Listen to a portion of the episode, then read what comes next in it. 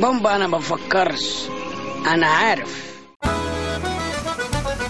ازيكم يا جماعة عاملين إيه؟ عايز أتكلم النهاردة عن حاجة كده بتاخد بالي منها كتير بتحصل عن الوضوح أو السلكان.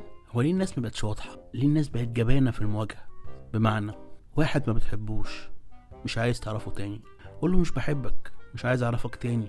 كان لك معايا أيام وسيبه ويمشي مش لازم شغل لكن معاملة الناس كورق المناديل أول ما تبقاش عايزه أو بقتش محتاجه ترميه وتكمل من غير ما تقول له أنا عايز أمشي من غير ما تقول له أنا مضطر أمشي من غير ما تقول له أنا حابب أمشي. قول له عادي هيزعل شوية وبعد كده هيفهم ويمشي يكمل حياته مع ناس عايزاه موجود معاها. لكن فكرة اللي بنعامل الناس كأنها حاجة بنحطها عندنا شوية ولما مش عايزينها نرميها ونكمل حاجة مؤذية جدا ومؤلمة.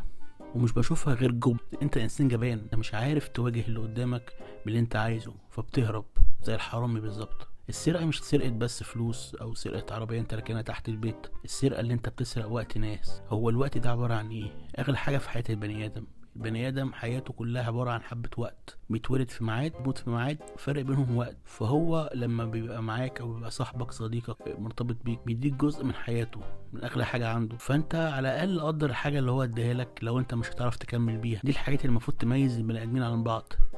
لكن الحيوانات بتقدرها أكتر من البني آدمين. الحيوان بيقدر البني آدم اللي بيرعاه وبيقعد معاه وبيحبه. بيلحسه مش بقول لك الحس صاحبك لكن قدر على الأقل الكلام ده. أنت كبني آدم عندك القشرة المخيه متطورة شوية بيبقى عندك احتياجات مختلفة. بيطلع في دماغك هوبه جات لك هوبه مش عايز تكمل معاه. قول له أنا مش عايز أكمل معاك عشان عندي هوبه وهو ساعتها ممكن يلاقي حد تاني يستاهل الوقت ده ويعرف يقدره. جماعة خليكوا شجعان شوية. بطلوا جبن مبتبقاش دمكوا تقيل. إحنا في رحلة. وشكرا